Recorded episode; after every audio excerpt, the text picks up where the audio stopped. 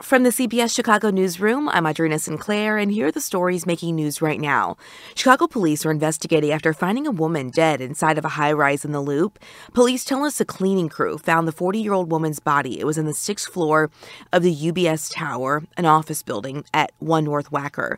We don't have many other details right now, but we are working the story, and you can find out more as we learn it at CBSChicago.com. And right now, Chicago police are investigating three similar liquor store robberies that happened back to back last night, all involving four men with guns. It started in Wicker Park around 8:45 last night. 20 minutes later, a store in Bucktown was robbed not too far away, and then soon after, four men also targeted a store in Lakeview. Police haven't made any arrests or confirmed if these robberies are connected and Metra and CTA telling us they're working overtime right now with crews out to keep trains moving in the extreme cold, but reminding you to allow for some extra time and to use their train tracker so you're not waiting outside in the cold.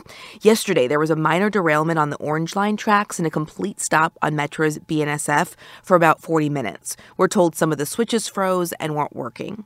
And today, Mayor Brandon Johnson was supposed to have a very big meeting at the United Center to talk about the migrant crisis, but that's now postponed because of the weather.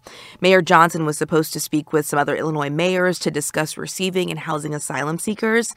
Meanwhile, nearly 50 people who were staying inside CTA buses at a landing zone are now at the Harold Washington Library during this deep freeze.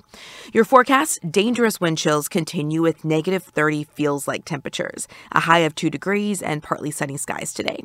From the CBS Chicago newsroom, I'm Audrina Sinclair.